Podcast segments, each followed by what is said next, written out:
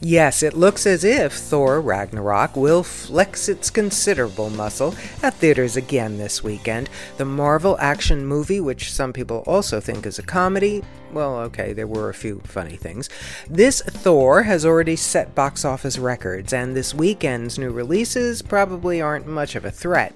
Now, I wasn't even invited to see Daddy's Home 2, which I assume means Paramount is uh, nervous. Murder on the Orient Express is a handsome, starry mystery, not just because it's a remake of Agatha Christie's classic, but a mystery as to why there is a remake.